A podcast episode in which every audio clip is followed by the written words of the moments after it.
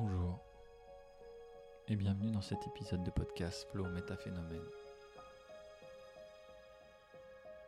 Aujourd'hui, je voudrais continuer à vous parler de la méditation et je voudrais parler du yoga. Le yoga en particulier, qui aujourd'hui est présent dans notre société les villes, dans les villages, dans un mix euh, et une euh, hybridation permanente depuis son introduction en Occident, qu'on a tendance à associer à Krishnamacharya. Merci à lui, merci à tous ceux qui ont traduit, transmis le yoga jusqu'à nous.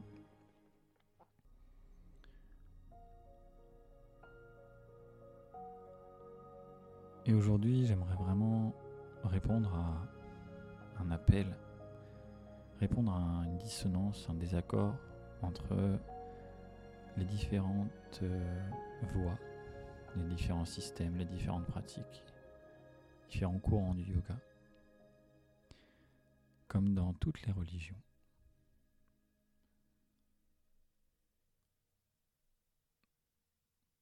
Parlant du yoga comme une pratique spirituelle plutôt qu'une religion, mais qui est quand même liée culturellement à une religion hindoue avec des chants notamment, des mantras qui sont, euh, qui sont connectés la plupart du temps soit à un gourou, donc un maître, pour reconnaître,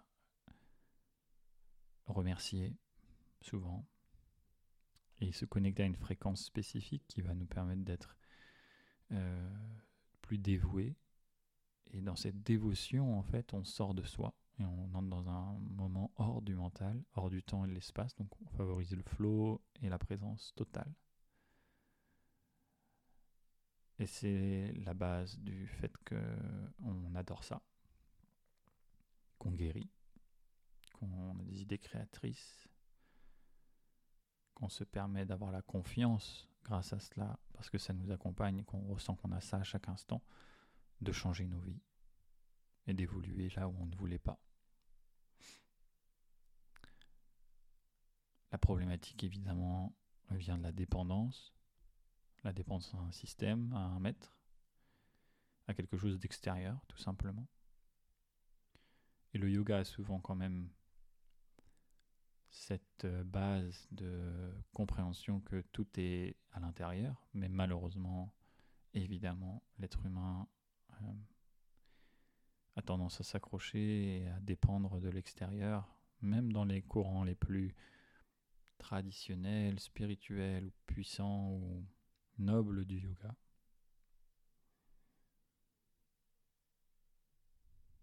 Et lorsqu'on a donné euh, sa confiance, sa dévotion à un courant, il est souvent très difficile de le lâcher.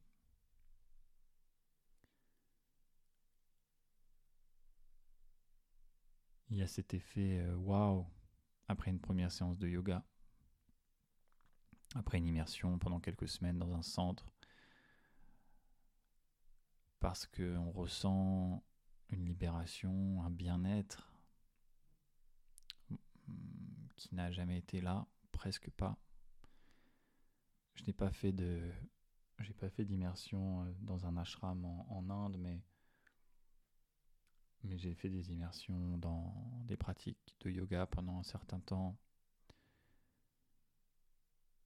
Et c'est vrai que les sensations de relâchement, de bien-être euh, entraînent des sensations d'extase, des libérations mentales, des clartés, qui sont parmi les plus importante de, ma vie.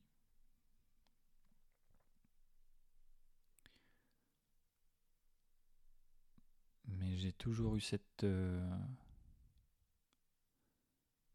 compréhension que tout cela se situe hors du mental, hors de la culture et que ce n'est absolument pas lié au yoga.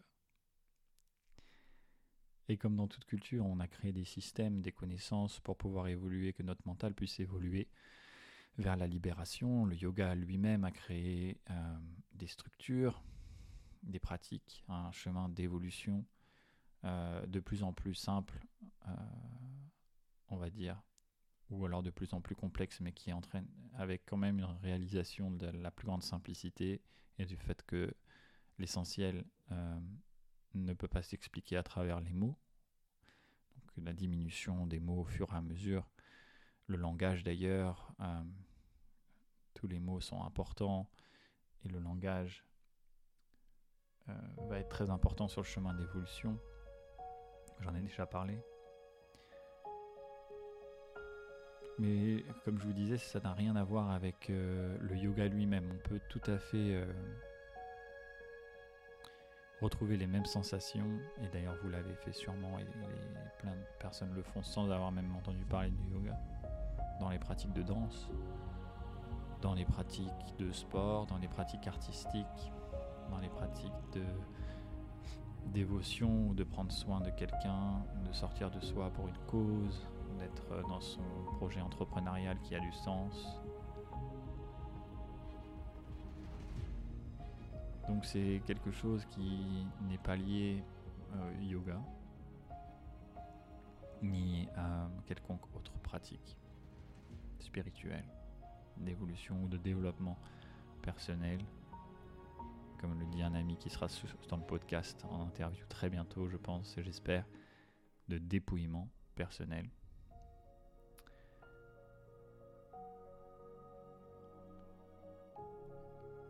Et souvent on entend euh, donc euh, une bataille entre les différents courants de yoga. Donc moi j'ai fait l'expérience de ce yoga là, ça a changé ma vie, j'ai vécu une expérience d'extase. Et du coup, c'est ça qui est le, vrai yoga. Et euh, même si les gens sont ouverts, en général, on a quand même cette sensation-là. Et je comprends, on a peur de perdre ça. En même temps, on a envie de le revivre, mais on le revit jamais vraiment comme la première fois.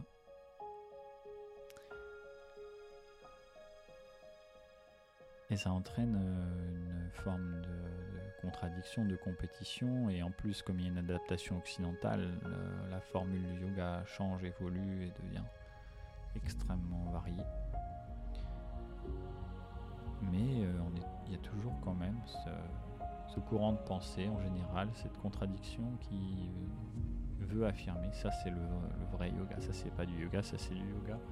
Ça fait dix ans que j'en entends parler. Je, ça me venait là parce que j'ai encore entendu ça dernièrement. Je ne sais pas où, mais j'avais envie de, de, partager en fait euh, avec vous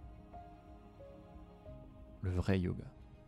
Alors attention, là, je vais vous, je vais vous dire ce qu'est le vrai yoga.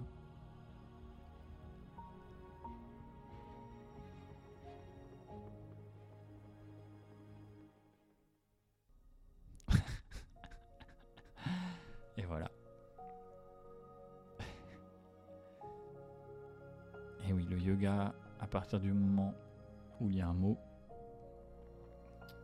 un opinion, une croyance, on sort de yoga, de l'union, l'unité, c'est-à-dire euh, l'accord total qui, qui est au-delà des mots.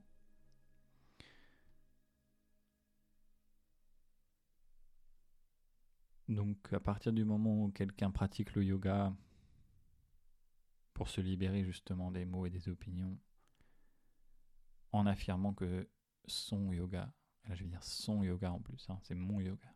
Je fais mon yoga. C'est mon yoga qui a raison. À partir du moment où il dit mon yoga, c'est la vérité, c'est le, vrai yoga, et donc les autres ne le sont pas, il est dans la séparation, la dualité pleine dans le yoga. En plus, en utilisant le yoga, dans cette dualité dans le yoga. Donc il utilise la dualité et l'unité dans la même phrase, ce qui est complètement contradictoire évidemment, et en même temps représentatif de, de, de, la vie de l'être humain, de cette incarnation, de ce jeu. Voilà, donc c'est très intéressant. J'ai hâte d'avoir vos retours. J'ai hâte d'entendre euh, ces retours-là, j'ai été très, euh,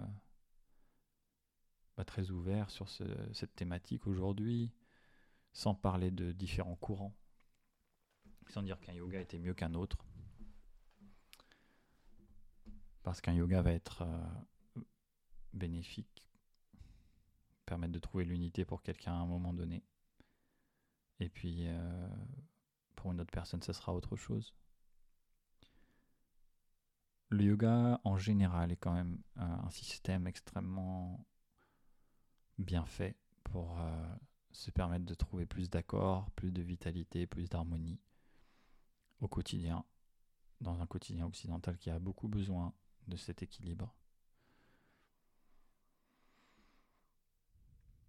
Donc je vous encourage à aller découvrir tout type de yoga et euh, tout type de pratique respiratoire en ayant toujours la conscience que une expérience ne veut pas dire que c'est la réalité et c'est la pratique ultime qui va vous servir toute votre vie. Qu'un système est le bon une fois pour toutes. Le yoga, si on devait lui parler comme à une personne, un avatar du yoga, ne serait sûrement pas là à vous dire ça doit être comme il y a 2000 ans. Sinon, c'est pas du vrai yoga.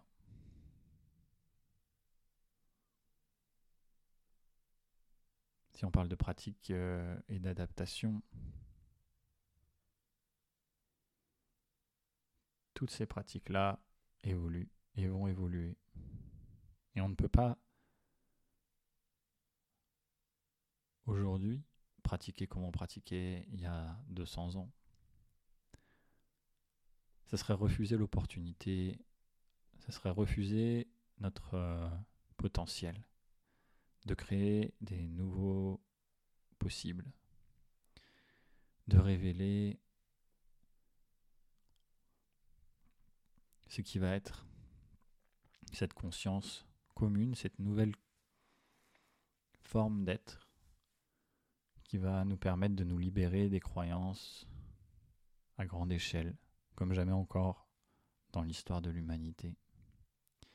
Alors attention, si vous écoutez ça, peut-être que votre mental là est en train de vous dire Oh là là, il, va loin là. Peut-être votre mental est en train de vous dire, et votre cœur et votre corps, hein, je parle des, trois en même temps, sont en train de vous dire Waouh, j'ai confiance, quelle, euh, opportunité, euh, ça fait du bien d'entendre ça.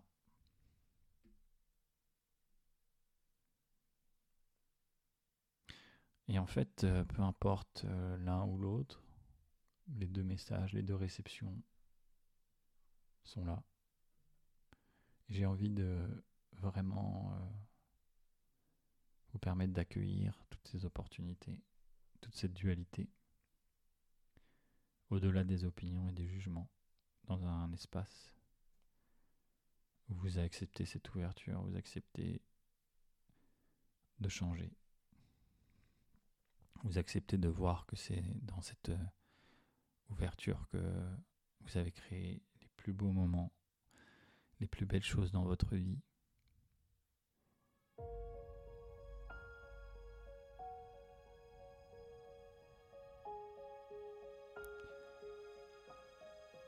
Alors, je ne sais pas à quoi ressemblera le yoga dans 30 ans, 40 ans, 50 ans. Peut-être qu'on aura tellement évolué qu'on n'aura même pas ce mot-là.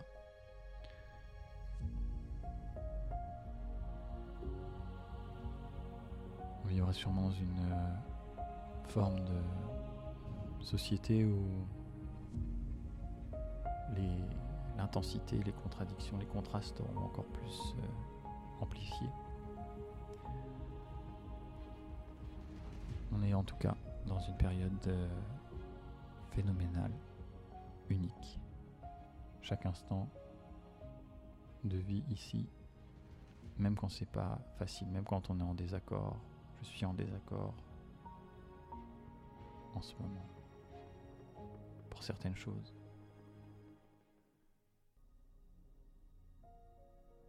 Mais quand on voit ce qui se passe, quand on réalise se dit que ça représente énormément d'opportunités et qu'on peut voir que les gens les plus heureux, les populations, les peuples les plus heureux,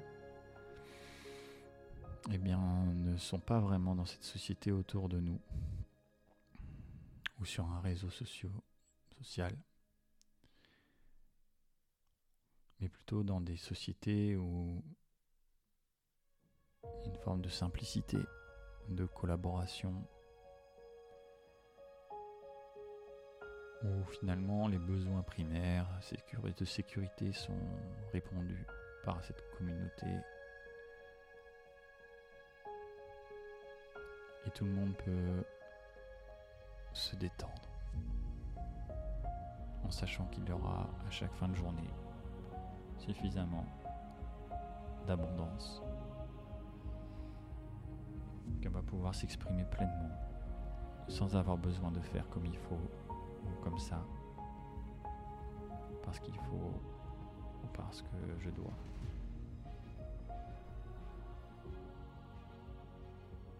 Dans une société ou dans une entreprise où on a le courage d'exprimer son authenticité, on a la permission, parce que ça fait partie de la culture, de se remettre en question, de remettre en question pour pouvoir évoluer, parce que c'est la seule manière d'évoluer.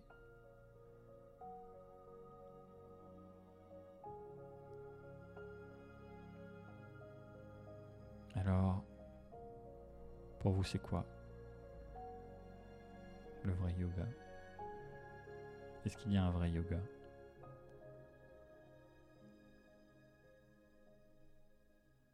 Merci pour votre écoute et que le flow soit avec vous.